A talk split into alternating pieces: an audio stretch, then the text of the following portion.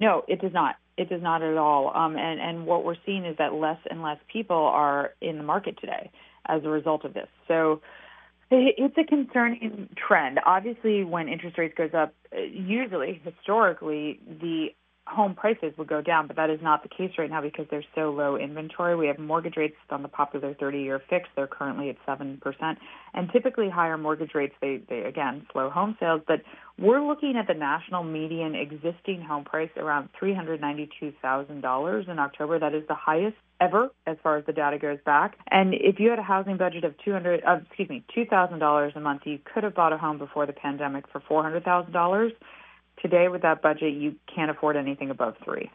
Ouch.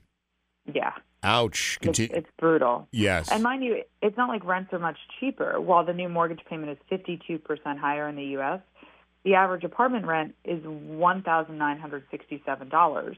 So what this has done, a lot of people have just abandoned the idea of saving for a da- of saving for a down payment because there's not much you can do when you when you're paying that much money in, in rent every month. There's very little left over to squirrel away.